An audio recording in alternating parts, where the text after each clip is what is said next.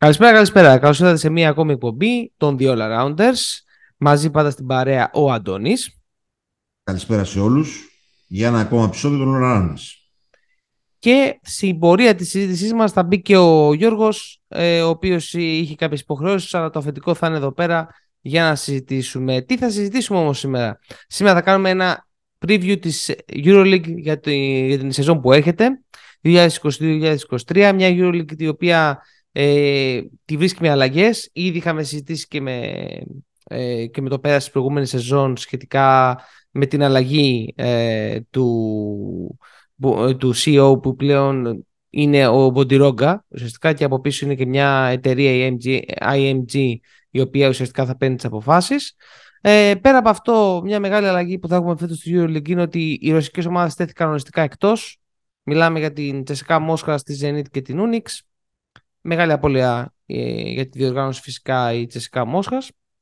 Ε, και ε, πλέον στη θέση τους μπήκαν άλλες τρεις ομάδες και έχουμε σύνολο 18 ομάδων. Αυτό έτσι μια ένα σύντομο ε, σχόλιο για το πώς μας βρίσκει η νέα χρονιά στην αρχή της και θα πάμε σιγά σιγά τώρα να δούμε, ε, να κάνουμε ένα σχόλιο για τις 18 ομάδες ε, πολύ σύντομο φυσικά, ε, ξεκινώντας από, ε, παίρνοντας το, την, το βαθμολογικό πίνακα της περσινής σεζόν, ε, από το τέλος, ε, ουσιαστικά από την 15η θέση ε, στην πρώτη, ε, και σχολιάζοντας ταυτόχρονα και τις τρεις ομάδες που μπήκανε, ε, συγκεκριμένα είναι η Μπολόνια ως κάτοχος του, ε, πήγα από Europa League τώρα, με συγχωρείτε, ε, του Eurocup, ε, ε, και άλλες δύο που πήραν τη Wildcard που είναι η Partizan ε, και η Βαλένθια. Κανείς δεν κατάλαβε τη Βαλένθια, αλλά anyway. Ε, λοιπόν, Αντώνη, ε, να πιάσουμε ξεκινώντας από τις Αλγύρης. Ε, από την Ασβέλ, τέλος πάντων. Δεν ξέρω ποιος είχε το πλεονέκτημα εκεί πέρα. Ε, ναι, τελευταία, αν δεν κάνω λάθος, ήταν η, η Ε, μια απογοητευτική χρονιά με, μια, με ένα με σύντομη αλλαγή προπονητή ε, και γενικά μια χρονιά που δεν πήγαν τα καλά τα πράγματα για τους Λιθουανούς. Ε, στα γρήγορα να πούμε ότι ήρθε, ήρθε ο Ρόναλτ Σμίτς από την, ε, από την Μπαρτσελώνα. Ε, μισό λεπτάκι δώστε μου. Ναι, ήρθε ο Ρόναλτ Σμίτς από την Μπαρτσελώνα. Ήρθε ο ε, Μπαϊρούτης από την Ομπραντόριο με δύο χρόνια συμβόλαιο. Ε, ήρθε ο Μπουκεβίτσιους ε, από την ε, Λιέτου Βοσρίτας. Ε, forward ο Μπαϊρούτης είναι center. Στο Σμίτς τον είπαμε Μπαρτσελώνα πάρω forward ε, ε, με δύο χρόνια συμβόλαιο. Ε, μια ενδιαφέρον επιλογή και έναν Evans από τη Μακάμπη, τον Γκάρτ, το οποίο έδειξε κάποια ενδιαφέροντα στοιχεία πέρσι. Ε, θα έχει μεγάλο ενδιαφέρον ε, το πώς θα, θα είναι σε μια ομάδα που θα έχει μεγαλύτερη άνεση, θα μπορεί να πάρει περισσότερες πρωτοβουλίες. Ε, έχει τέλος πάντων ενδιαφέρον η σεζόν για τον ε, Evans. Ε, ο Μπρατζέισκι σαν το Ορλα, από τους Ορλάντο, ε, ρούχη στην Ευρωλίγκα διαρροτριάρι. Ε, ο Κεβάριος Χέις ε, που ήρθε από την Μπούρσα Σπορ ε, ε, κάνει τη δεύτερη προσπάθειά του στην Ευρωλίγκα μετά την μέτρια πολύ σεζόν του πρόπερση στην Βιλερμπάν. Ένας πολύ ενδιαφέρον παίχτης mobile center τον οποίο μας τον δίδαξε για άλλη μια φορά ο Μανόλο με τα βίντεο του. εμένα αυτός ο παίχτης μου αρέσει πάρα πάρα πολύ είναι ένας πολύ παίχτης που βγάζει τρομερή ενέργεια, πολύ καλός πικερόλ ψηλός. Ε, δεν είχε δείξει πράγματα στην ε, Βιλεμπάν. Θα δούμε φέτος αν ήταν θέμα περιβάλλοντος ή τελικά το επίπεδο του είναι για παρακάτω. Και ο Γκεντράιτης, ένα γκαρντ από την ε, Λιετκαμπέλις, ε, ε, επίσης. Ε, Έκαναν extension τα συμβόλαιά τους ο Λεκαβίτσιους ε, και ο Ουλανόβας και εκείνοι που φύγανε ήταν ο Γιανκούνας, ο Βέμπστερ, ο Στρέλνιεκς, ο Μιλάκνις, ο προπονητής ο Ζντοβτς, ε, και αδιάφοροι ο Λοβέρν, ε, ο Νέμπο για τη Μακάμπη, ε, ο Γκίφεϊ και ούτω καθεξής. Ε, φύγαν αρκετοί παίχτες τέλος πάντων από την ε, Ε, ένα ενδεικτικό depth charts που μπορούμε να δούμε για την ε, είναι στα, στους point guard ο Λεκαβίτσιος, ο Καλινιέτης και ο Γκετράιτης. Στα shooting guard ο Evans, ο Λουκοσιούνας και ο Ντίμσα. Ε, small forward ο Ουλανόβας, ο Μπρασδέκης και ο Μπουκεβίτσιος. Power forward ο Κάβανο και ο Σμίτς. Και στους ψηλούς ο Χέις, ο Μπαϊρούτης και ο Κρύβας. Με προπονητή τον ε, ε, ένα γλωσσοδέτη τέλος πάντων. Ε, δεν μπορώ καν να το πω το όνομα του. Τέλος πάντων, ζητάω συγγνώμη γι' αυτό. Μαξβίτης. Ε, Μαξβίτης. Αυτός τέλος πάντων. Μαξίδης, κάπω έτσι. Μαξίδης. Μαξίδης στα μπισκότα. δεν έχει καμία σημασία. Ε, στα χαρτιά το, το ρόστερ ε, φαίνεται ενδυναμωμένο. Ε, νομίζω ότι εντάξει, τελευταίοι βγήκανε πέρσι. Δεν νομίζω ότι υπάρχει χειρότερη περίπτωση να βγούνε. Ε, νομίζω ότι θα είναι πάλι εκτός play-off, αλλά αυτή τη φορά θα είναι αρκετά ανταγωνιστική και θα είναι προς την ε, 10η-11η θέση, κάπου εκεί τέλος πάντων. Ε, αυτό τώρα είναι μια μαντεψιά, δεν είναι κάτι επιστημονικό. Καλά. Πάντως ε, σίγουρα θα είναι πιο ανταγωνιστική σε σχέση με πέρσι.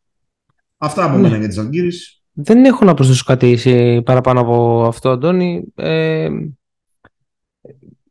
δεν μπορώ το δίδυμο τώρα Λεκαβίτσιος Καλνιέτης να πω την αλήθεια. Το, το, το παίζει ακόμα μπάσκετ το Καλνιέτης είναι. Στα γκαρντ δηλαδή δείχνει και το πρόβλημα που έχουν, πιστεύω. Ε, ενδιαφέρον, ενδιαφέρον περίπτωση σίγουρα είναι ο Μπραζντέικις να δούμε πώς θα μπορέσει να, ε, να κάνει dominate ή τέλος να γίνει ένας παίκτης, ε, ένα Euroleague material τέλος πάντων και ο Κιβάριος Χέις ε, με τη δεύτερη αποβίρα. Τώρα ο Κίναν, ε, ο Κίναν Evans ε, καλά στοιχεία έδειξε, έχει κάποια αρνητικά θεωρώ, τα οποία δεν ξέρω αν μπορεί να, να, να είναι ένας leading guard ας πούμε, στην Ευρωλίγκα. Ε, για μένα, εντάξει, εγώ πιστεύω ότι η Ζαλγκύρης φέτος θα έχει μια... θα είναι κάτω από την 14η θέση. Δεν θεωρώ ότι θα μπορέσει να... Αλλά είναι μια μεταψία και αυτό. Πάμε, πιστεύω, στην Βιλερμπάν τώρα, να δούμε.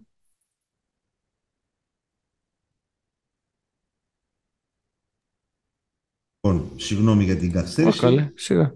Ε, άλλη μια ομάδα η οποία πέρσι ήταν πάρα πολύ μπλεγμένη και γενικά ε, νομίζω ότι δεν έχει, δεν έχει ξεκάθαρο πλάνο, δηλαδή πολλές αλλαγές, πολλές αλλαγές ε, προτεραιοτήτων. Ε, μου κάνει επίσης ε, φοβερά, φοβερή εντύπωση ότι έφυγε ο Γουενιάμα. Ε, δεν ξέρω, δεν ξέρω πραγματικά τι πάει λάθος εκεί και πώς το λένε, τι... Είναι θέμα προπονητή, είναι, θέμα Πάρκερ, δεν ξέρω τέλος πάντων. Ε, πάμε λοιπόν στα γρήγορα.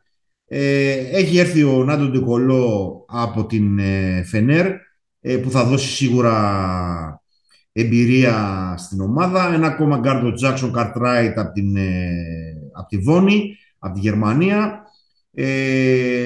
Ο Αμίν Νουά, ένας πάρο forward από τη Στρασβούργου. ο Μάθιους Σούντιγκάρντ, ο Πολάιτ από το Florida State ε, ο Πόντς, ένας small forward από τους Memphis Grizzlies, μια ενδιαφέρουσα επιλογή. Και ο Λοβέρνα από το από τους Αλγύρης. Ε, έγινε extension το συμβόλαιο του Πάρκερ του προπονητή. Αυτό είναι πολύ περίεργο πραγματικά. Ήταν και πολύ πετυχημένο το πλάνο. Ήταν πολύ πετυχημένο το πλάνο. Ναι, και του Γιουσουφά Φάλ. Φύγανε και εκεί αρκετοί παίχτες. Είναι περίπτωση σαν τη Αλγύρης. Έφυγε ο Chris Jones για τη Βαλένθια, ο Κόμπο για τη Μονακό, ο Πάρφορντο Μόργαν για τη Γαλατά Σεράι, ο Βίλιαμ Χάρουγαρτ για τη Γιουβεντούν Μπαλανταλώνα, ο Μάρκο Νάιτ για τη Σαμάρα, Ο James Ginst είναι free agent, ο Σετκόφσκι για τον Ινικάχα, ο Γουινιάμα που πήγε στις Metropolitan, ο Στραζέλ που πήγε στη Μονακό και ο Κώστας Αντιτοκούμπο που είναι στο, στο camp των Chicago Bulls και θα διεκδικήσει ή two way, δεν ξέρω τι άλλο θα προσπαθήσει να διεκδικήσει. Ε, για μένα σίγουρα θα δώσουν μεγάλη εμπειρία και ίσως λειτουργήσουν και συνεκτικά στα αποδητήρια ο Λοβέρν με τον Ντεκολό. Ήταν κάτι το οποίο σίγουρα έλειπε από την ε, Βιλερμπάν. Αλλά πραγματικά δεν ε, ξέρω τι μπορεί να προκύψει. Ε, ένα death chart που μπορούμε να δώσουμε είναι ε, ο Ντεκολό με τον ε, Cartwright ε, στα point guard, ο Λάιρλι, ο γνωστός μας Λακόπ και ο Μάθιος Σουντιγκάρτ, ε, Πόνς Πολάιτ και ο μικρός Ορισασές στα τριάρια, ε, ο Νουάς στα Σαντεσάρι και ο Γιουσουφά Φάλ με τον Λοβέρν στο 5. Ε, θα δούμε. Ε, τον, δεν τον έχω ξεκα... Τον Καουντή τον, ε, στα, στα forward τον έχουμε ακόμα; Τον Charles Καουντή ή όχι; Ε, μισό λεπτάκι. Ναι, ναι. αυτός, αυτός δεν ξέρω καν αν ήταν πέρσι στην ομάδα. Δεν είμαι σίγουρος. Ήταν, νομίζω πως ήταν. Αλλά... Ε, δεν, ε, δεν, τον, ε, δεν βλέπω στα στοιχεία μου. Εδώ το, ε, ναι, στο, στο, site υπάρχει, της υπάρχει, υπάρχει, ναι. υπάρχει, υπάρχει. Φαίνεται στο site της EuroLeague. Mm-hmm. Είναι και αυτός ε, ένας forward ακόμα. Λοιπόν, ε, ε, δεν έχω συγκεκριμένη εικόνα καθόλου. Ε, μόνο αυτό ότι θα, προσθέσει, θα προσθέσει εμπειρία ο Λοβέρ με τον Ντεκολό και ίσως να είναι και κάτι που χρειαζόταν. Ε, ναι. Έναν έξτρα προπονητή στο γήπεδο, ξέρω εγώ, και την εμπειρία τους. Αυτά γιατί από μένα για την Βιλερμπάν δεν έχω εικόνα αν θα πάνε καλύτερα χειρότερα. Ε, νομίζω ότι σίγουρα δεν θα διεκδικήσουν τα play-off. Εγώ δεν το συζητάμε ότι είναι μία από τις ομάδες που ξανά δεν θα είναι στα playoff. Είναι μπερδεμένο το πλάνο, όντως δεν ξέρουμε πού πάει ακριβώς, ε, τι, τι, έχει στο μυαλό του ο Πάρκερ. Φαίνεται ότι προσπαθεί να, να, φτιάξει, να, κάνει, να κάνει τη Βιλερμπάν σαν μια ομάδα δίωδο που θα φέρνει NBA, ε, παιδιά που δεν ανήκουν ουσιαστικά στο NBA, που δεν βρίσκουν χρόνο να έρχονται προς την, να είναι ένας προορισμός, ειδικά των Γάλλων περισσότερο. Ε, το ότι πήρε τον Λοβέρν και τον Ντεκολό είναι okay, συνεκτικά, αλλά είναι δύο παιδιά που τα τελευταία δύο χρόνια βγάζουν συνεχώς τραυματισμούς. Τώρα αγωνιστικά πόσο μπορούν να μην, αν μείνουν υγιεί, θα μπορεί η Βιλερμπάν να είναι κάπως ανταγωνιστική. Ε, δεν, θα την έβαζα και αυτή προς την ουρά της βαθμολογίας ότι θα πάει φέτος. Δεν ξέρω αν θα είναι τελευταία. Πίσω από την 13η θέση σίγουρα δεν νομίζω ότι θα είναι ανταγωνιστική ιδιαίτερα σε βάθος χρόνου έτσι. Ε, Οπότε ναι, νομίζω ότι ε, έχει ενδιαφέρον σίγουρα. Μου φάνηκε περίεργο βασικά πάρα πολύ το ότι το κολό κατέληξε στη Βιλερμπάν. Ήταν πολύ περίεργη η επιλογή. Για έναν αθλητή ο οποίος ε, ε, έχει συνηθίσει σε τόπο επίπεδο και σε πρωταγωνιστικό ρόλο, αλλά μπορεί αυτά να μην έπαιζαν τώρα ρόλο. Ε, και γιατί υπάρχει και η προσωπική ζωή κάθε φορά ενός αθλητή. Πάμε στην επόμενη ομάδα του Αν. Α, στο, στην αγαπημένη σου ομάδα θα πάμε τώρα, στον Παναθηναϊκό.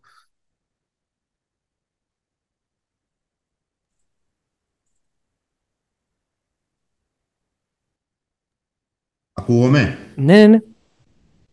Λοιπόν, κάτι τεχνικά προβλήματα έχουμε εδώ, τέλος πάντων. Ε, ο Παναθηναϊκός που ήταν και αυτός μια απογοήτευση πέρσι, με ένα ρόστερ το οποίο δεν έβγαζε νόημα. Ε, ας πούμε γρήγορα τις αφήξεις, ο ήρθε προπονητής ο Ντέγιαν Ράντονιτς, ο οποίος θεωρώ ότι είναι ένας αξιόλογος προπονητής από την άποψη ότι μπορεί να πάρει αρκετά πράγματα από το ρόστερ το οποίο του δίνεται. Ε, με προσήλωση στην άμυνα, σίγουρα θα έχει καλύτερη, καλύτερο σχέδιο από πέρσι ο Παναθηναίκος. Ε, ήρθε ο Πάρης Λι από την ε, Μονακό, ε, ένα έμπειρο γκαρντ το οποίο ε, τον έχουμε αναλύσει πέρσι αρκετά, πιέζει πάνω στην μπάλα, ε, σουτάρει αρκετά αξιόπιστα. Νομίζω ότι ε, είναι μια καλή προσθήκη. Ήρθαν οι δύο Καλαϊτζάκηδες, ε, οι οποίοι θα τονώσουν το ελληνικό στοιχείο και θα δώσουν ε, και μάκρος. Ε, πράγμα που έλειπε από τον περσινό Παναθηναϊκό. Ήρθε ο Γκριγκόνης ε, στη θέση 2-3, ε, ένας παίκτης ο οποίος ε, έχει αρκετά στοιχεία, αρκετά καλά στοιχεία, ε, μπορεί να παίξει σε δύο θέσεις. Πέρσι στην προσπάθειά του βέβαια, ε, στην κουτσουρεμένη βέβαια προσπάθεια της Τζεσικά είχε προβλήματα στην αποδοχή του ρόλου. Εδώ νομίζω θα είναι πιο απελευθερωμένος.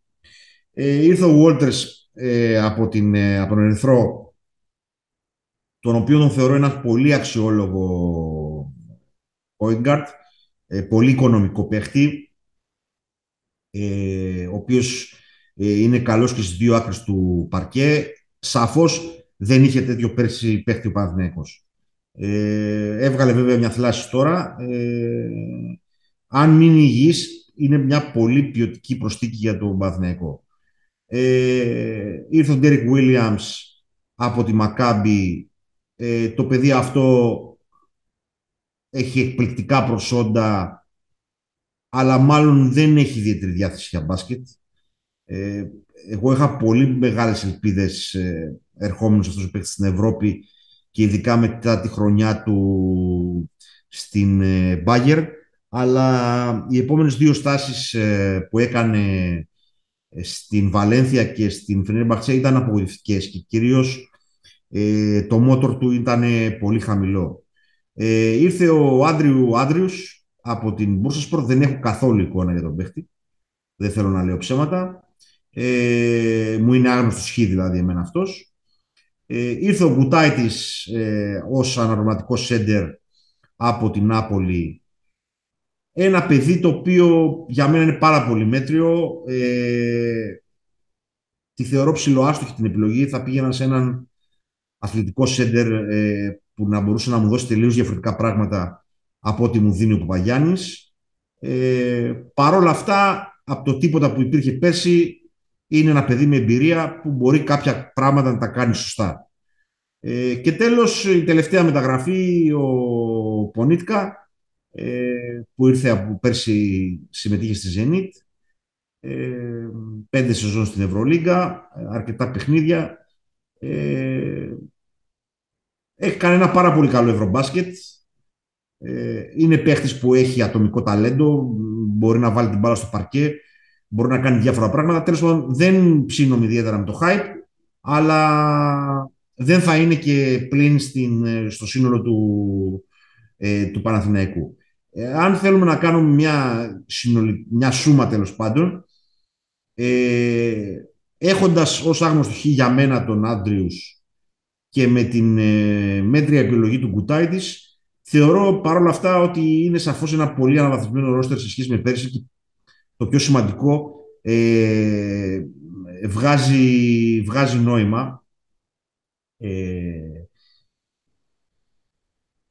Δηλαδή με τον Λίτο Γουόλτρες, τον Μποχορίδη στον Άσο, ε, τον Γιώργο του, τους Καλαϊτζάκηδες και τον Άδρου στο 2, ε, Γκριγκόνης Πονίκα στο 3 δεν θα παίξουν έτσι.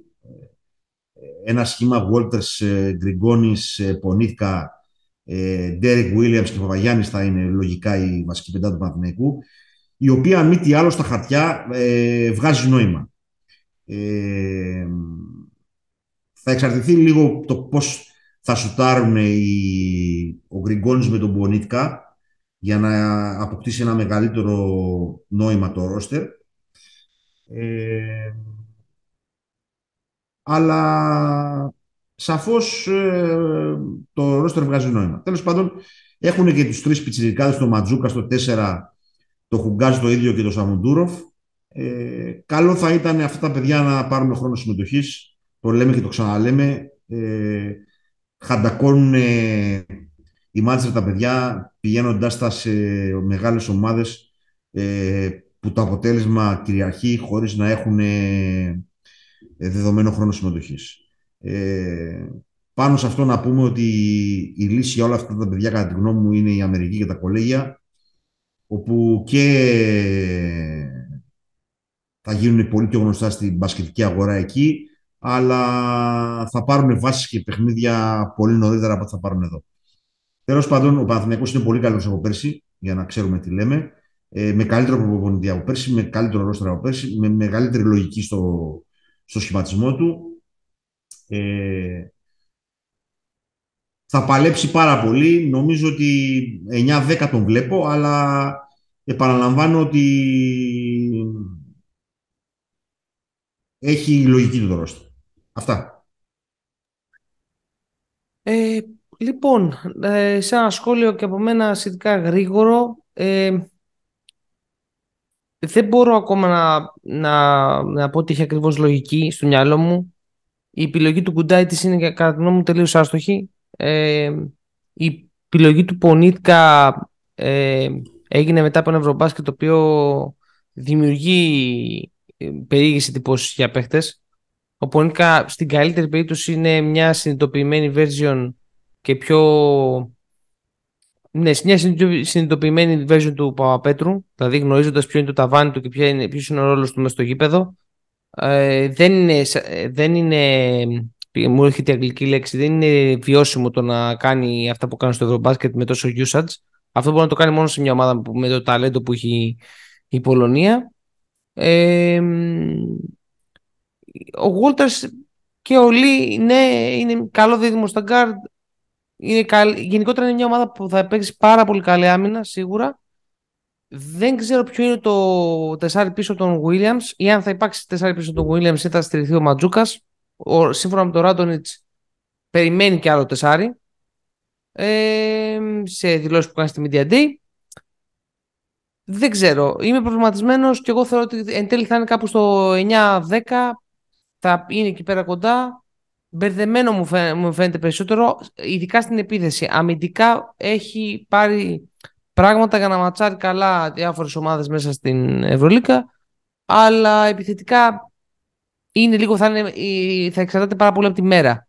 Δεν έχει βρει αυτή η ομάδα και δεν θα βρει εύκολα τρόπους ε, να είναι τόσο καλή επιθετικά. Και αυτό είναι χαρακτηριστικό γενικότερα ομάδων του Ράντονιτς, έτσι. Δηλαδή και ο Ερθρός, η περσινή version του Ερθρού και όταν ήταν στην Bayern ήταν λίγο ε, με τις μέρες μας. Ενώ αμυντικά εμφάνιζε σκληροτράχυλα ε, σύνολα.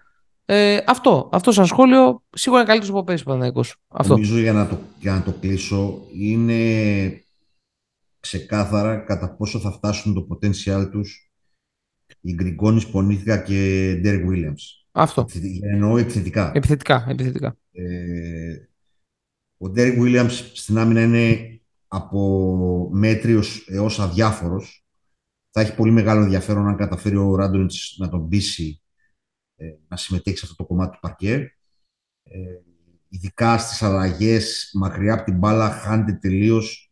Ε, και λέω γιατί τον έχω παρακολουθήσει αρκετά επειδή μου άρεσε σαν παίχτης και απογοητεύομαι κάθε χρονιά. Αλλά τέλος πάντων, αυτοί οι τρεις παίχτες έχουν potential Πράγμα που δεν υπήρχε πέρσι σε παίχτες, δηλαδή, πάνω Δεν, ε, 100% ε, δεν το συζητάμε. Νοείται. Και το πώς θα σουτάρουν και γενικά πώς, πόσο θα φτάσουν στο ταβάνι τους επιθετικά αυτοί, νομίζω θα δείξει το δρόμο για το Μαθηναϊκό. Λοιπόν, πάμε παρακάτω. Πάμε λοιπόν στην, ε, στη Φενέρ, η οποία και αυτή αναδομήθηκε εξ ολοκλήρου. Ε, ξεκινάμε ότι άλλαξε προπονητή, πήρε τον ε, coach του μετά από πολλά χρόνια coach του στην, ε, στην Τζεσεκά. Του κάνει μεγάλο συμβόλαιο τριετές ε, και φαίνεται ότι ουσιαστικά ξεκινάει ένα καινούριο project στην, ε, στην Φενέρ. Τώρα, κατά πόσο όλοι αυτοί οι παίκτες που πήρε θα έχουν νόημα, δεν ξέρουμε, αλλά τέλος πάντων ε, θα το δούμε. Πολλές μεταγραφές, ε, ο Τζόναθαν Μότλεϊ ο Σέντερ από την Λοκομοτίβ, ε, ένας Τούρκος, ο Σαμέτ Γκεϊκ από την Τουρκ Telecom, ο Βίλμπεκιν από τη Μακάμπη, ο, ο Τζεκίρι από την Καζάν, ο Σέντερ, ο, ε, ο Ντέβις από την, ε, ο Νάιτζελ Ντέβις Χέις, το Τεσάρι από την Παρσελώνα, ε, ο Κάρσεν Έντουερτς ε, από τους Detroit σε αυτή τη μόδα των κοντών που θα δούμε φέτος στην Ευρωλίγκα. Ο Μπιέλτσα από τον Golden State παράξενη επιλογή και του Μπιέλτς αυτή. Πέρσι ήταν ειδικά στα, στη regular season αρκετά κομβικός στον ανοίγει το γύρο του Golden State. Ε, είμαι πολύ περίεργος να δω τι κατάσταση θα είναι. Και τον Καλάθι από την Μπαρσελόνα. Δεν έχει νόημα να αναρρυθμίσω τώρα τους παίχτες οι οποίοι φύγανε, είναι πάρα πάρα πολλοί. Ε, ένα πρόχειρο depth chart το οποίο έχω σημειώσει λέει στον Άσο ε, τον Καλάθ, τον Wilbekin και τον Edwards χωρίς να βάζουμε σειρά ποιος θα παίζει. Ε, Γκούντουρτς ε, και Μαχαμούντογλου στο 2. Ο Ντεσόν Πιέρ, ο Μπιρσέν και ο Μπιντέροβιτς στο 3. Ε, ο Μπιέλιτσα, ο Νάιτζελ Χέις Ντέιβις και ο Τούρκος ο Σαμέτ Γκεγίκ στο 4 και στο 5 ο Μπούκερ, ο Μότλεϊ και ο Τζεκίρι.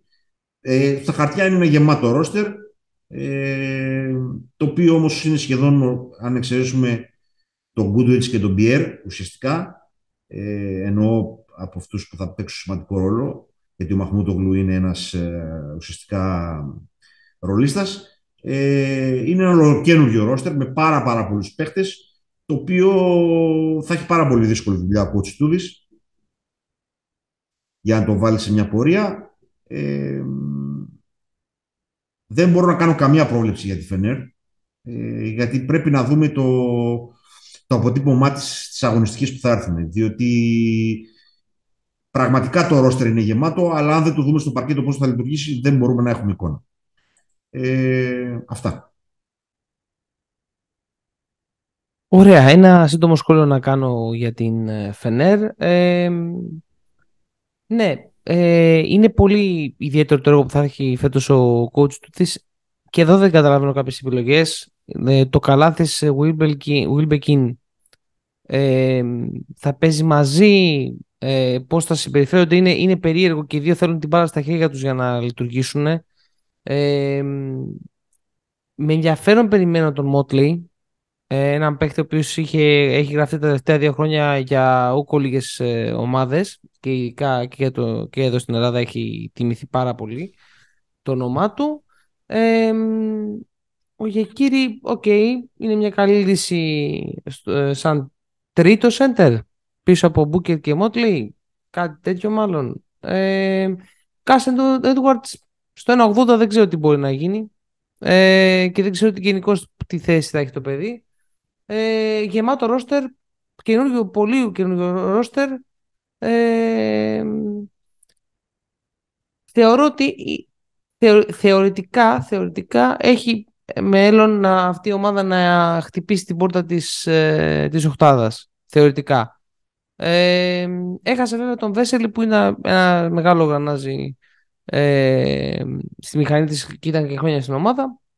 Ε, με ενδιαφέρον περιμένω. Με ενδιαφέρον περιμένω τα μάτς ε, και το τι θα κάνει ο κότσι του εκεί. Α πάμε τώρα νομίζω στην επόμενη ομάδα. Που... Στον Ερυθρό. Μπράβο. Ο Ερυθρός. Σωστά. Ε, και εδώ έχουμε αρκετές αλλαγές. Ε, ξεκινάμε από τον προπονητή. Ήρθε ο Βλάντο Γιοβάνοβιτς από την Τσιμπόνα. Είναι ρούκι στην Ευρωλίγκα. Είδαμε και το φιλικό με τον Ολυμπιακό. Ο Τζον Χόλαντ από την Μπούρσα Σπορ ε, Γκαρντ. Ε, ο γνωστός μας ε, Νέντοβιτς στα γκαρντ επίσης.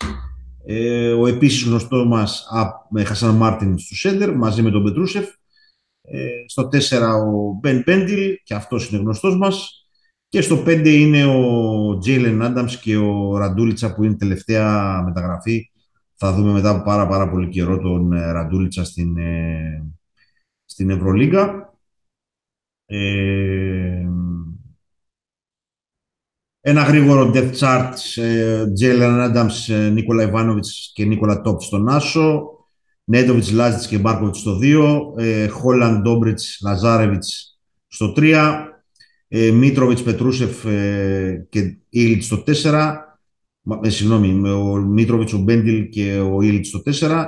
Και στο 5 ο Πετρούσεφ, ο Μάρτιν, ο Κούσμιτς και ο Ραντούλιτσα. Πολύ κόσμο στο 5. Ε, δεν ξέρουμε τι θα, πώς θα βγει αυτό. Ε, μπερδεμένη εικόνα ε, εδώ πέρα. Ε, νομίζω ότι πρόσθεσαν επιθετικό ταλέντο, σαφώς, σε σχέση με πέρσι που ήταν αρκετά δυσκύλοι. Ε, δεν ξέρω, έχω, πώς το λένε, ερωτηματικά και για τη χημεία τους, ε, το τι θα παρουσιάσουν, ε, όπως επίσης και το πώς θα σταθούν στην άμυνα, γιατί όπως έχω πει πάρα, πάρα πολλές φορές σε βαθμό ε, κουραστικό, ε, αυτά του είδους τα ρόστερ ε, πρέπει να ξεκινάνε από την άμυνα και όχι από την επίθεση. Ε, δεν το βλέπω να χτυπάει play-off. Ε, και γενικά του βάζω δίπλα ένα ερωτηματικό. Αυτά που μένα. Ε, δυνητικά ο Αστέρας έχει τέσσερις center. Δυνητικά. Ε, τέσσερις center δεν, έχω, δεν ξέρω ομάδα που να έχει κατέβει ποτέ με τέσσερις center και μάλιστα να υπάρχει και θέμα γιατί ε, είχε τον Γκούσμιτς, έφερε τον Μάρτιν, έφερε, έχει τον, έφερε και τον Πετρούσεφ. Ε, ποιος θα παίζει βασικός, ποιος θα είναι δεύτερος. Περίεργα, περίεργα, πολύ περίεργο πραγματικά το χτίσιμο του ρόστερ. Ε, η, το, το ότι πήγε ο Νέντοβιτς ο Νέντοβιτς είναι καλός για κάποια βράδια. Το θέμα είναι πότε παίζει ο Νέντοβιτς γενικότερα ε, και ποια είναι η σταθερότητά του. Ε, για μένα ο Ερυθρός μαζί με την ε, Ζαλγκύρης ε, και τη Βιλερμπάν ε, είναι από το 14ο και κάτω, ε, είναι προς το τέλος. Οπότε ε, σίγουρα δεν μιλάμε για playoff. Ε, θεωρώ ότι ήταν και από τις πρώτες ομάδες που θα έχουν και αλλαγή προπονητή. Έτσι σαν μια πρόβλεψη. Έχω Πάμε. ότι θα πες, φάνε το, το Κούσμιτς. Α, α, OK. Okay. Okay. Προβλέπω τέλος πάντων, αλλά τέλος πάντων δεν έχω κάποια πληροφορία. Έτσι ως feeling το λέω. Ως feeling. Okay, okay. Ε, αλλά θα δούμε. Πάμε στην, ε, στην επόμενη ομάδα. Ε, είναι η Άλμπα. Mm-hmm. Εδώ, ως συνήθως, οι αλλαγές είναι μικρές. Ε, ήρθε ο Ζίγκα Σαμάρα από την Φόρια Λαμπράδα, ένας power forward. Ο Γκαμπριέλ Ποσίντα, ε, small forward από την ε, Φορτιντούντο Μπολόνια. Ε, με αυτή, όλοι αυτοί και ο Γιάννικ Βέτσελ power forward από την Πασκόνια. Και οι τρεις παίχτες αυτοί δεν έχουν εμπειρία Ευρωλίγκας καθόλου. Ε, στο, στα γκαρντ θα έχουν τον Τζέιλεν Σμιθ, τον Μάοντο Λο και τον Ταμίρ Μπλατ. Στο 2 τον Έριξεν, τον Ματίσεκ και τον Ντελόου. Στο 3 τον ε, Ολίντε, τον Ζούσμας και τον Προσίντα. Ε, στο 4 το Σίκμα, τον Βέτσελ και τον Σνάιντερ. Και στο 5 τον Λάμερς, τον Ντίεμαν και τον ε, Κουμάτζε. Ε, να, εδώ θα πούμε ότι η Άλμπα θα είναι μια κλασική Άλμπα που θα κάνει διάφορες ζημιές. Θα παίξει ένα συγκεκριμένο στυλ μπάσκετ ε, fun to watch. Ε, θα περάσουν όλοι καλά στο Βερολίνο, δεν θα μπει στα playoff και θα προχωρήσουμε παρακάτω. Ξέχασα να αναφέρω το γκολ στον Ισραήλ Γκοζάλη. Σωστά, σωστά. Ε, αυτά. Όχι, ναι. Ε, same και εδώ πέρα. Ε, δεν θα είναι από τις ομάδες που θα είναι και εύκολες. Δηλαδή στα, όταν θα σε βρουν μπόσικο θα σε δίνουν. Ε, ένα σύνολο το οποίο δουλεύει χρόνια ε, με έναν κορμό. Αλλά ναι, θα περάσουν όλοι ωραία και ζήσαμε εμείς καλά και αυτοί, και αυτοί καλύτερα. 13η-14η θέση. Εκεί τους βλέπω. Δεν θα είναι τελευταίοι, πιστεύω. Ε, η Άλμπα. Ε, εκεί στο 12 περισσότερο πιστεύω. 12-13. Αυτό. Για να κλείσουμε με τις ομάδες που πέρσι μείνανε εκτός ε, play-off, ε, να πιάσουμε τη Βασκόνια, μία από τις πιο παλιές ομάδες ε, στο επίπεδο της ε, Ευρωλίγκας. Ε, έχουμε καινούριο coach το Juan Πεναρόγια από τη Βαλένθια. Ε, rookies ε, Euroleague Experience. Ε, ο, ο Μάρκους Χάιουαρτ, μια επίσης ενδιαφέρον επιλογή από τον Denver, rookie και αυτός. Ε, στα small forwards ο Dalton Holmes από τους Birmingham. Δεν, δεν, δεν έχω εικόνα καθόλου, παιδιά, έτσι.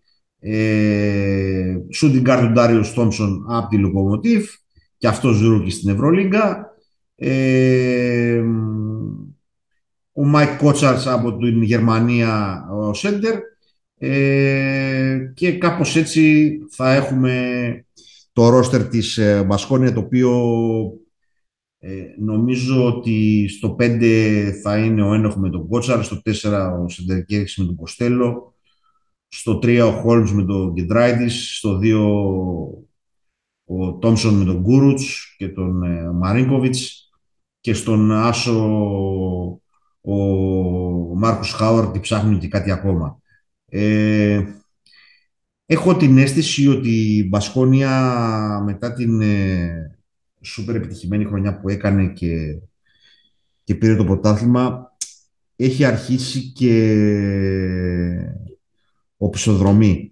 Ε, πέρσι με ένα πολύ ενδιαφέρον ρόστερ παρουσίασε μια πολύ κακή εικόνα ε, και φέτος το, τουλάχιστον στα χαρτιά το ρόστερ δεν δείχνει ότι θα είναι καλύτερο από πέρσι. Ε, εκτός play-off νομίζω με τη γνωστή δυσκολία έδρα στη Βασκονία και την τύψα που φωνάζει. Ε, δεν έχω κάτι άλλο. Ε, περισσότεροι παίχτες που ήρθαν είναι ρούκοι στην Ευρωλίγκα. Όπως έχω πει πάρα, πάρα πολλές φορές, ε, εγώ προσωπικά σαν Αντώνης και λόγω χρόνου αλλά και λόγω διάθεσης δεν βλέπω μπάσκετ εκτός Ευρωλίγκας, πολύ σπάνια, ε, μόνο αν είναι κάτι σε Final Four κτλ. Ε, το κύριό μου είναι το NBA, το EuroLeague ε, και το NCAA όταν ξεκινάει το, το τουρνουά. Ε, επομένως, ε, δεν έχω εικόνα των νέων παιχτών. Ε, πάντως φύγανε παίχτες οι οποίοι είχαν εμπειρία Ευρωλίγκας και δείχνανε καλή με παίχτες που δεν τους ξέρουν. Επομένως, ε, τους βάζω και αυτούς στη λίστα οι οποίοι δεν θα είναι στο play-off και μπορεί να μας διαψεύσουν όπως πάντα. Αυτά που λέμε είναι δικές μας θεωρίες ε, ανθρώπων που παρακολουθούν από ευχαρίστηση στον μπάσκετ. Έτσι ακριβώς. Ε, είναι η τέταρτη ομάδα στο δικό μου το μυαλό, η οποία θα είναι από το 14 και κάτω. Δεν θεωρώ ότι άλλαξε κάτι η Μπασκόνια σε σχέση με πέρυσι. Ε, δεν θεωρώ ότι θα, είναι, ότι, ε, ότι θα έχει, έχει κάτι παραπάνω να προσφέρει αυτό το ρόστερ.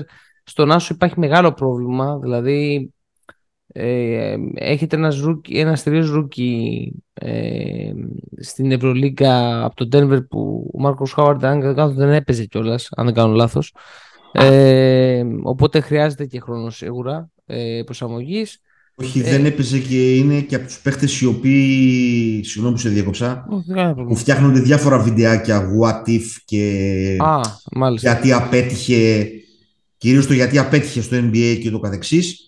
Ε, είδα, ε, το έχω δει αυτό το βιντεο ε, γιατί απέτυχε, διότι ήταν κλασικά μια περίπτωση ενός παιδιού που δεν μπόρεσε να μετατρέψει το, ε, το παιχνίδι του από το NCAA στο NBA και βέβαια με το πρόβλημα του ύψους να βάζει ένα ακόμα εμπόδιο στην καριέρα του εκεί στο NBA διότι όπως έχουμε ξαναπεί πλέον με τα κορμιά που υπάρχουν και τα έψη που υπάρχουν και τα αθλητικότητα παιδιά κάτω από το 1,90 είναι σχεδόν απίθανο ε, να μπορούν να παίξουν στο NBA ε, και γι' αυτό ήρθε στην Ευρώπη. Με ενδιαφέρον να τον παρακολουθήσουμε. Έχουμε ξαναπεί πολλές φορές ναι. ότι είναι άλλο το ευρωπαϊκό μπάσκετ και άλλο το NBA. Εδώ ακόμα σκρενάρουμε μόνο με τα πεντάρια. Ε, Σίγουρα. Τέλος πάντων. Ε, έχουμε, έχουμε και άλλα προβλήματα, αλλά τέλος πάντων τώρα δεν είναι η ώρα να τα αναλύσουμε. Έτσι. Ε, αυτά. Ναι, αυτά. Ε, να πάμε τώρα, Αντώνη, και στις ομάδες τις τρεις τις νέες ή να πάμε, πιστεύεις, στο play-off, τα περσινά ναι, play-off. αφού τελειώσαμε με τις ομάδες που έμειναν τους play-off, να βάλουμε τους τρεις καινούριους ε, συγγενείς μέσα σε εισαγωγικά ε, στη συζήτηση. Ε, να πούμε κάποια πραγματάκια, να καλωσορίσουμε και τον, το αφεντικό μας, τον Γιώργο που ήρθε στην παρέα ε, όλοι, υψηλοί, όλοι υψηλοί καλεσμένοι ε, και οι μεγάλοι, μετά 40 λεπτά. οι μεγάλοι τραγουδιστές βγαίνουν ε, αργά. Λοιπόν, ακριβώς. Ε, περάσαμε τα λιμά εμείς που μείναν πέρσι εκτός πλέον. Ήρθε ο Γιώργος να μας γλεντήσει για τις ομάδες οι οποίες ε, θα παίξουν κάποιο ρόλο στην ε, διοργάνωση. Λοιπόν, ξεκινάω με το ενδιαφέρον project της ε, Virtus, ε, που, που, που έχω πολύ μεγάλη ενδιαφέρον ε, να το παρακολουθήσω. Οι παίκτες που ήρθαν είναι ο Τζόρνταν Μίκη, ένα παιδί που είναι αντίστοιχο με τον Ντέρικ Williams, λίγο βαριέται που παίζει.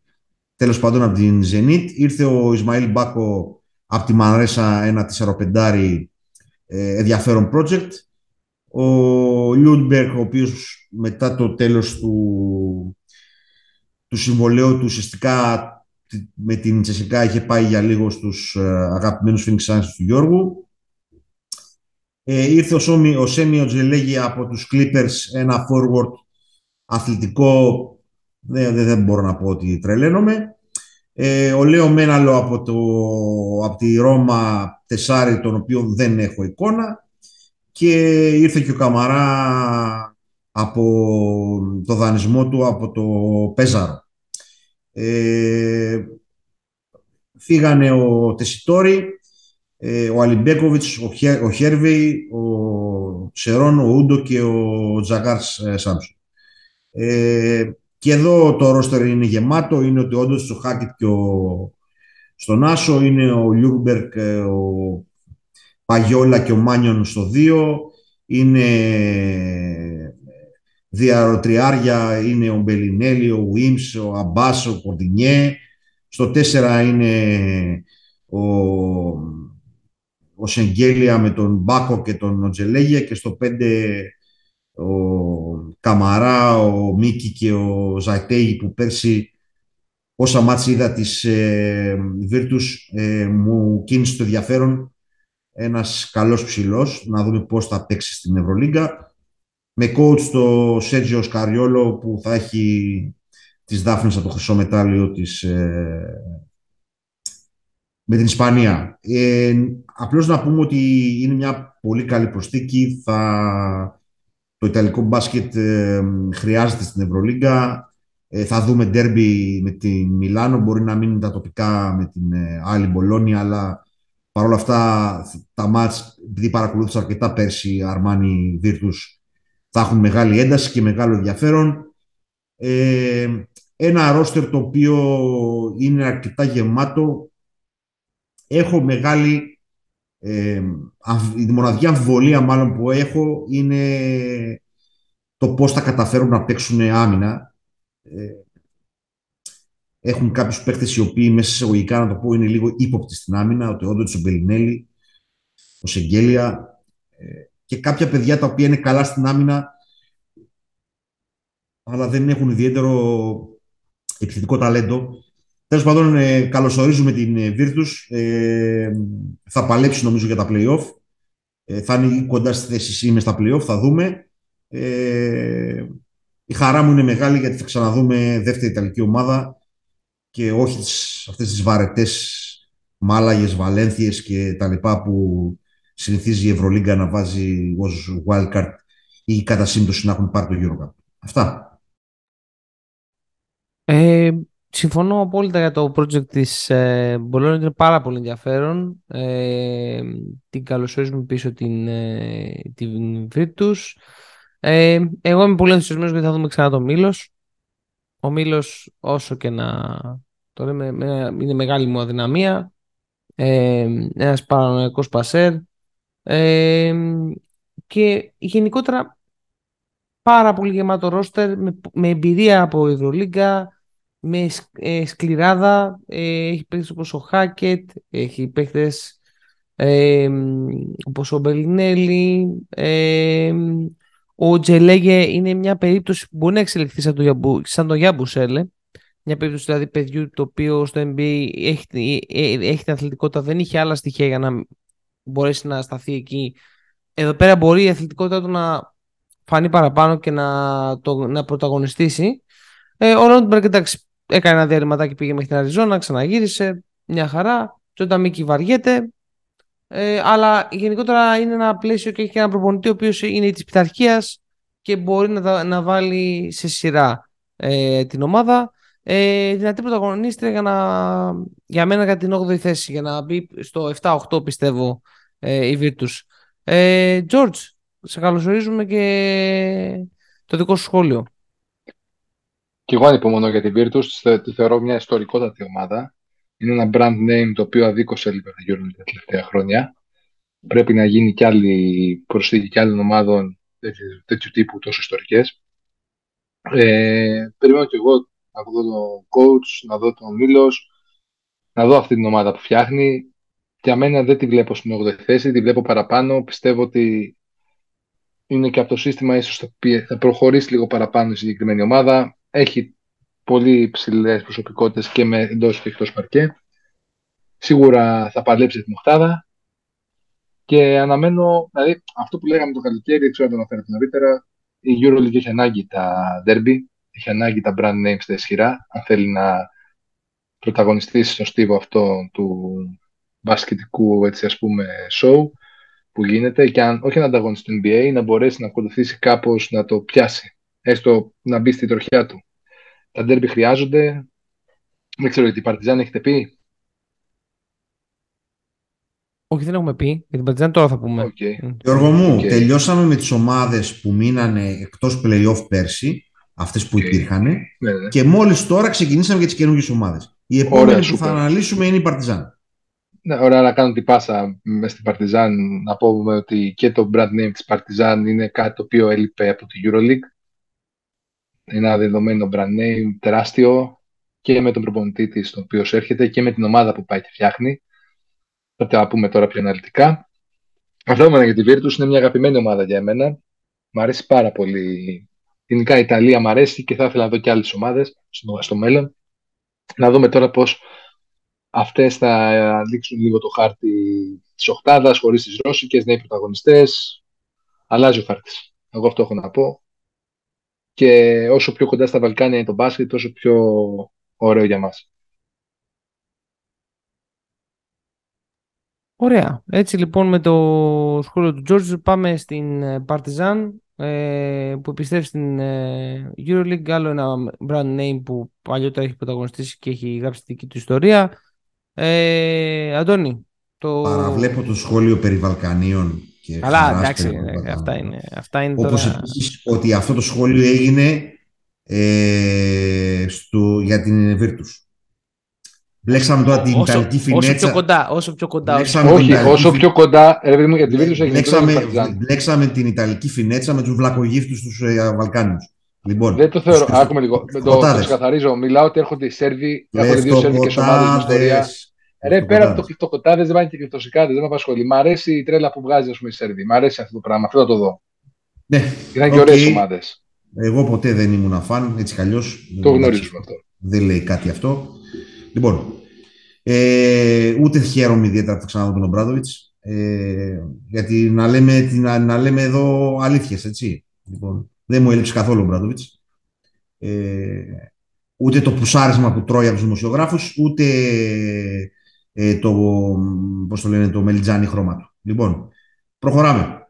Ε, η Παρτιζάνη, η οποία ήδη ξεκίνησε από πέρσι να παίρνει παίχτες, πρόσθεσε τον Άντουσιτς από την ε, Μονακό, έναν πάρα πάρα πολύ καλό παίχτη. Τον είδαμε πολύ αναλυτικά πέρσι ε, στα, στα μάτια και στα regular season και στην play-off με τον Ολυμπιακό. Ε, ένα πολύ μετρημένο παιδί, ε, το οποίο σίγουρα ε, είναι κομμένο και ραμμένο για έναν προπονητή που κάνει overcoaching όπως είναι ο, ο Ε, τον Ντάντε Έξουμ από την Παρσελώνα ε, ήδη πέρσι ήταν αρκετά καλή η είσοδός του στο, στο ευρωπαϊκό μπάσκετ του Έξουμ. Ένα παιδί με τεράστια αθλητικά προσόντα, το οποίο βέβαια εστερεί στο σουτ, αλλά τα προσόντα τους για την Ευρώπη νομίζω μπορούν να υπερκεράσουν το μειονέκτημα στο σουτ ε, τον ε, Νάναλη από τη Μακάμπη και τον Παπαπέτρου από τον Παθηναϊκό. Ο Νάναλη πέρσι ήταν αγνώριστος, κυρίως στη συμπεριφορά και στον τρόπο παιχνιδιού. Εξαναβρίσκει τον Ομπράδοβιτς, νομίζω να τον στρώσει. Και ο Παπαπέτρου που προέρχεται από μια πολύ downside σεζόν πέρσι, ε, περιμένουμε να δούμε ότι σε ένα περιβάλλον πολύ πιο ελεύθερο από τα ελληνικά προβλήματα μέσα εισαγωγικά το πώς μπορεί να λειτουργήσει. Έγινε extension το συμβόλαιο του, του Λεσόρ. Ε, έφυγε ο Ντάλλας Μουρ για την Τζεσικά, ο Ζάγκορατς για την Αύντορ, ε, ο Ντάγκουμπιτς είναι free agency, ο Ρόδιο Κούροτς πήγε στην Πέτης και ο Μίλετς στο Σέντερ πήγε στη Τζιρόνα. Ε, έχουν τον, ε, είναι επίσης ο Πάντερ, είναι επίσης ο, ε, ο, ο Σμάιλεριτς, ο Βούξεβιτς, ο Λεντέι. Ε, έχουν αρκετό μεγάλο ρόστερ. Ο Γιάμ Μάνταρ. Ε, υπάρχει ρόστερ μεγάλο. Ε, εντάξει, πέρσι απέτυχε το, το πρώτο εγχείρημα. Ε, βέβαια αυτό δεν λέει τίποτα. Δεν είναι πρώτη φορά που ε, καταφέρει να γυρίσει το, ε, το σενάριο ο coach ε, ο Μπράντοβιτς. Ε, το ρόστερ έχει ερωτηματικά, ε, έχει και καλούς παίκτες. Είναι από αυτές τις ομάδες που θα βάλω ερωτηματικό μέχρι να δω το τι έχει στο μυαλό του ο coach ο Μπράντοβιτς. Εντάξει, προηγουμένως ε, έκανα πλάκα, τεράστιος σεβασμός στον coach ο Μπράντοβιτς, ας ήταν το συμπαθώ ή όχι. Ε, Επομένως, πρέπει να, να δούμε τι έχει στο μυαλό του, πώς έχει τα ρωτήσω στο μυαλό του, ε, το πώς τα κομμάτια που πήρε θα ταιριάξουν, το πώς κάποιοι παίκτες θα ξαναβρεθούν στην Ευρωλίγκα ή θα βρεθούν για πρώτη φορά στην Ευρωλίγκα, ε, το πώς θα λειτουργήσουν, γιατί έχουμε δει ότι είναι ένα πράγμα πάρα, πάρα πολύ δύσκολο. Ε, το, το γήπεδο του Παρτιζάν είναι κολαστήριο, αυτό όλοι το ξέρουν, είναι πάρα πολύ δύσκολο γήπεδο να περάσεις. Ε, θα της δίνει μεγάλο αβαντάζ αυτό δηλαδή. Ε, το πρόβλημα με το ε, σερβικό μπάσκετ γενικότερα, ε, το είπε πρόσφατα σε μια συνέντευξή του ο Ζάρκο Πάσπαλιε, είναι ότι τα παιδιά δεν έχουν την ίδια δίψα να παίξουν όπως είχαν οι παλιότερες γενιές. Ε, μόνο τυχαία δεν είναι η αποτυχία στο Ευρωμπάσκετ με τον δύο φορές MVP του NBA. Ε, Παρ' όλα αυτά, πάντα ένα, όταν υπάρχει ένα καινούργιο project στα χέρια του Μπράντοβιτς, με μεγάλη χαρά θα το παρακολουθήσουμε, όπως επίσης και την ένταση και το promotion που μπορεί να βγει από τα μάτια του Ερθρού Αστέρα με την Παρτιζάν. Αυτά τα κουραστικά από μένα, σας ακούω. Ε, για μένα να πω γρήγορα ότι θεωρώ ότι η Παρτιζάν θα δεν θα μπορέσει να ανταποκριθεί σε αυτό το επίπεδο. Δεν θεωρώ ότι άλλαξε πάρα πολλά από πέρυσι. Και δεν, δεν ξέρω ποια θα είναι η βελτίωση που θα υπάρξει ακριβώς. Οι, οι ομάδε του Μπράτοβιτ αυτό που είχαν χαρακτηριστικό πάντα ήταν είχαν ένα πολύ καλό άσο. Ένα πολύ καλό κάρτ. Έναν άνθρωπο ο οποίος μπορούσε να μεταφέρει αυτό που σκέφτεται ο ίδιος ε, στο, στο παρκέ. Τώρα δεν ξέρω ο Μάνταρ, ο Γιά Μάνταρ, ε, ή αν κάποιο από τα υπόλοιπα guard που έχει αυτή τη στιγμή ε, μπορεί να, να κάνει κάτι τέτοιο. Δεν, ε, έχω, δεν θεωρώ ότι είναι πολύ μεγάλη η προσθήκη του Νάνα και του Παπαπέτρου και του Έξουμ είναι εμπειρία. Ο Έξουμ μπορεί να κάνει διαφορά. Δεν θεωρώ όμως ότι μπορεί αυτή η ομάδα. Είναι ασύνδετη. Της λείπει το σουτ πάρα πολύ. Ε, είναι ικανός προπονητής ο Μπρόδιτ, έχει μεγάλη εμπειρία. Δεν το συζητάμε. Αλλά δεν ξέρω, αυτός είναι ένας γρίφο που δεν μπορώ να τον. Ε, δεν ξέρω πώς θα ανταποκριθεί σε αυτό πραγματικά στο επίπεδο αυτό που η, η αθλητικότητα και η, η επιτυχία από το, της, τη γραμμή του τριπόντου, δηλαδή το πόσο καλά, πόσο εύστοχος είσαι, έχει αυξηθεί πάρα πολύ ε, και πάει να αντιπαραβάλει ας πούμε ε, παίκτες που δεν έχουν δεν κατάφεραν να πέσει στο Eurocup να πρωταγωνιστήσουν. Δεν ξέρω. Είναι, είμαι αρνητικός προς το παρόν σε αυτό το εγχείρημα. Περιμένω να ακούσω και τον Γιώργο. Για μένα η ομάδα του, της Παρτιζάν έχει δυνατά στοιχεία. Μιας και ανέφερε και ξεκίνησε ο Αντώνης με τον Παπαπέτρου. Για μένα ο Παπαπέτρου φέτος θα έχει πολύ καλύτερη απόδοση από ό,τι είχε τελευταία δύο χρόνια στο Παναθηναϊκό. Ο Παπαπέτρου είναι ένας παίχτη ο οποίος όταν δώσεις ρόλο και συγκεκριμένα πράγματα στο γήπεδο μπορεί να τον εξυπηρετήσει μια χαρά. Έτσι έχει δείξει και στον Ολυμπιακό και μάλιστα τον έχει δείξει, έχει δείξει την ανάποδη πλευρά στον Ολυμπιακό όταν δεν είχε συγκεκριμένο ρόλο. Μία παίζει 5, μία παίζει 4, μία παίζει 3 και ήταν και ο λόγος τον οποίο άλλωστε δεν είχε καλές σχέσεις με τον κότσου Φερόπουλο. Στον Παναθηναϊκό, τελευταία δύο χρόνια, του ζητήθηκε να σηκώσει ένα φορτίο το οποίο δεν μπόρεσε ο άνθρωπος να το σηκώσει. Δεν ήταν θέμα επειδή είναι κακός μπασκετμπολίστας. Αντιθέτω, είναι μια χαρά παίχτη ο Παπαπέτρου με εξαιρετικά στοιχεία τα οποία αν τα δουλέψει, αν, τα δουλέψει, αν λειτουργήσει μια ομάδα πάνω σε αυτά, μόνο κερδίσει έχει. Ο Παναθηναϊκός του φόρτωσε πολλά πράγματα τα οποία δεν μπορούσε να τα σηκώσει. Τώρα στην ε, Παρτιζάν θα δούμε διαφορετικό Παπαπέτρου και σίγουρα θα πιστεύω δηλαδή θα τον δούμε σε πολύ πιο υψηλά στάνταρτ απόδοσης. Τώρα γενικά για το ρόστερ που φτιάχνει η Παρτιζάν δεν θέλω να εκφέρω σχόλιο από το αν θα τα καταφέρει ή όχι. Έχει πολύ καλή πρώτη ύλη. Θέλω να δω πώς θα διαχειριστεί ο Μπράντοβιτς αυτό το ρόστερ. Για μένα ξεκινάει από την αρχή η Παρτιζάν. Δεν θεωρώ ότι είναι ας πούμε, π.χ. η δεύτερη χρονιά του Μπράντοβιτς. Όχι. Για μένα είναι, θα είναι μια κλασική πρώτη χρονιά ομάδας ο Μπράντοβιτς στην Euroleague, όπως ήταν και η Φενέρ την πρώτη της σεζόν. όπως ενδεχομένως να είναι τώρα και η Παρτιζάν. Περιμένω να κάνει ζημιές, αλλά να έχω τις αμφιβολίε μου, να πω την αλήθεια την Οχτάδα. Σίγουρα και το όνομα στο πάγκο παίζει ρόλο και θα παίξει ρόλο σε πολλά ζητήματα διαιτητικά, στην πίεση που θα υπάρχουν διαιτητές, σε όλα αυτά. Είναι τεράστιο μέγεθος και αυτό από μόνο του δίνει μεγάλη αβάντα στην Παρτιζάν. Αλλά από εκεί και στο εξής, πιστεύω ότι είναι μια νέα ομάδα η οποία δεν ξέρω αν είναι ακόμα όριμη να χτυπήσει την Οχτάδα. Αλλά σίγουρα πάει να φτιάξει κάτι καλό εκεί ο κότσου Μπράτοβιτς.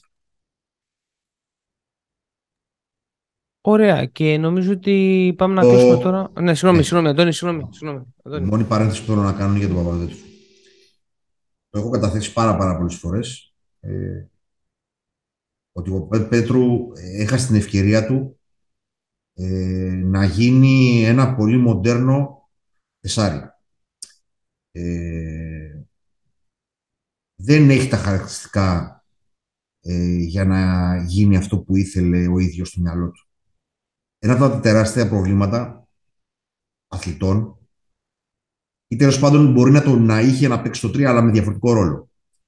Ένα από τα τεράστια προβλήματα όλων των αθλητών είναι να συνειδητοποιήσουν ποιες είναι οι πραγματικές τους δυνατότητες και ποιες είναι οι φανταστικές τους δυνατότητες. Νομίζω ότι με τον coach Μπράντοβιτς και με την σκληρότητα η οποία βγάζει ε, θα επανέλθει στην πραγματικότητα ο Παπαπέτρου ή αλλιώς κάθε χρόνο θα γίνεται χειρότερος. Ε, Κλείνοντας αυτή την παρένθεση, να πάμε στην, στην μία από τις αγαπημένες της ε, της Ευρωλίγκα, όποτε μπορεί τη βάζει, ε, τη Βαλένθια, η οποία έχει καινούριο προπονητή τον πρώην ε, ε, παίχτη της Ρεάλ, τον Άλεξ Μούμπρου, τον οποίο, τον, τον, ο οποίος πέρσι ήταν στην Bilbao. Ε, ο Chris Jones μετά την Μακάμπι και Ασβέλ ε, θα είναι στη Βαλένθια και εξακολουθούμε να το θεωρούμε ένα ενδιαφέρον project. Ο James Webb, ο δεύτερος από τη Μούρθια.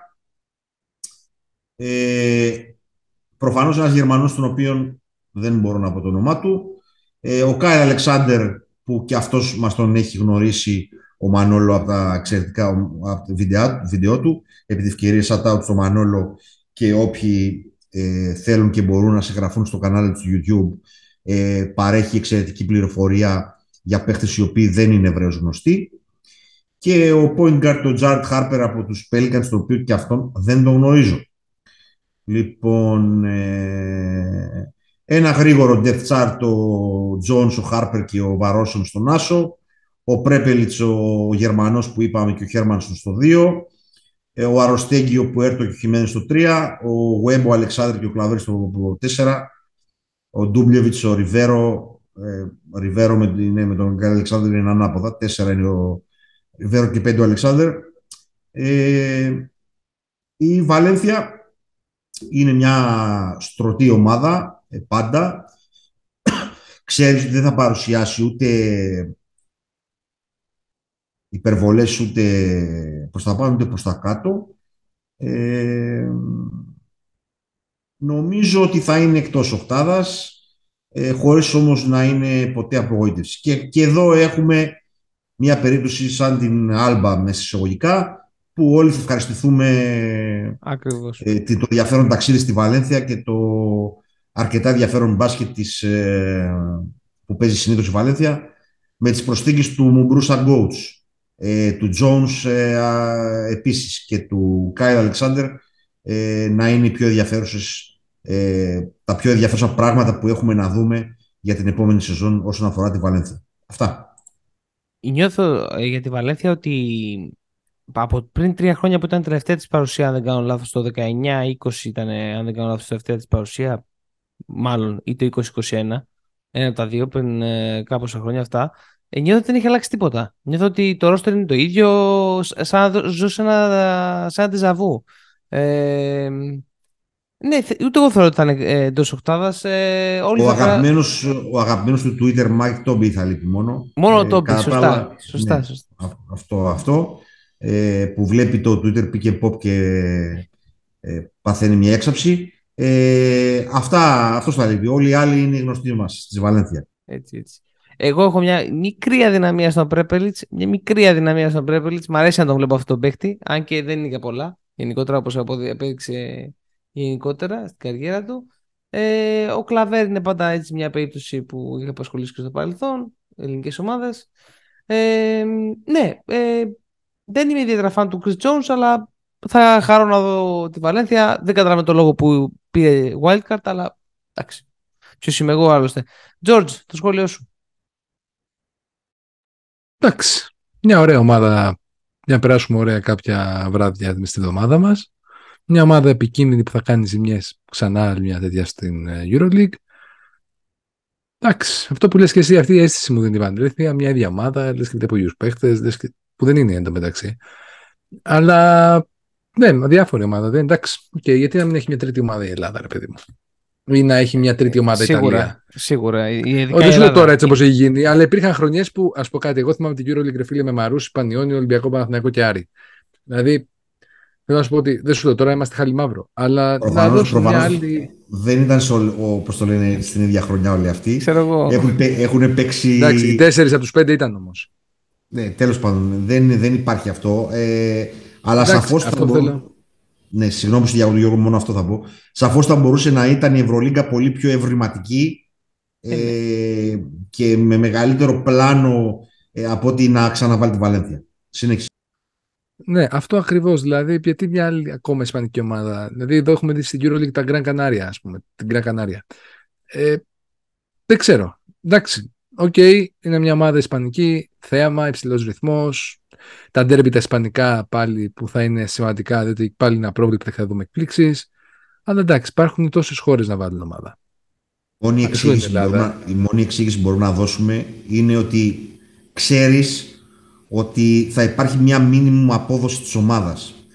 Ναι. Δηλαδή, γιατί το, το, τότε και εμένα μου κακοφάνηκε πολύ η επιλογή της Βαλένθια. Και είχα πει, ξέρω εγώ, γιατί να μην υπάρξει μια δεύτερη ομάδα από τη Λιθουανία που αγαπάνε τόσο πολύ τον μπάσκετ, για παράδειγμα. Α, μπράβο. Ε, η Ρήτας. Αλλά συνήθως τέτοιες περιπτώσεις γίνονται σάκουκι του box. Ενώ τουλάχιστον τη Βαλένθια ξέρεις ότι έχει, μπορεί να έχει ένα συγκεκριμένο budget, ένα συγκεκριμένο κόσμο μες στο γήπεδο. Αυτή νομίζω τελικά είναι σαν σούμα το, η λογική της Ευρωλίγκα για την επιλογή της ε, Βαλένθια χωρίς να διαφωνώ σε τίποτα από όσα λες. Ωραία. Ε, Πιστεύω ότι είναι, κάναμε ένα πολύ ωραίο πρώτο μέρος ε, με τις ε, 8 ομάδες. Ε, σαν, για να κάνουμε ένα σάμα που ουσιαστικά στις 8 ομάδες μόνο συμφωνούμε ότι περίπου η Virtus είναι η μοναδική ομάδα που μπορεί να χτυπήσει την πόρτα των play-off ε, από, και η ναι. Partizan ίσως. Ε, όλες οι υπόλοιπες βράζουν στο ίδιο καζάνι. Πιστεύουμε ότι θα και είναι με το ερωτηματικό της Φενέρ πάντα. Και, ναι, συγγνώμη, που... και, μπράβο, και το ερωτηματικό της Φενέρ. Η Φενέρ θα είναι στην οχτάδα, πιστεύω. Όπα, πολύ ωραία. Ε, άρα έχουμε τρεις ομάδες οι οποίες από τις, 8, από τις 10 ομάδες αυτές ε, μπορούν να χτυπήσουν την πόρτα της οκτάδας.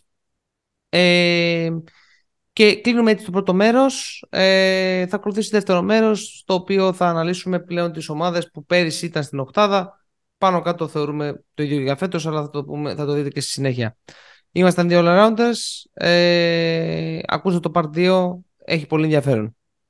Και ακολουθήστε μας social media. Παιδες, θέλουμε ranking, θέλουμε σχόλια, θέλουμε share, θέλουμε τα πάντα. Παντού είμαστε, παντού θα μας βρείτε. The All Arounders, podcast edition, The All Arounders και το T Arounders, τα πάντα όλα. Περιμένουμε, περιμένουμε τα σχόλιά σας. Ευχαριστούμε για όσα μας κάνετε και μην χάσετε το part 2 της τρομερής αυτής κουβέντας. Ευχαριστούμε πολύ.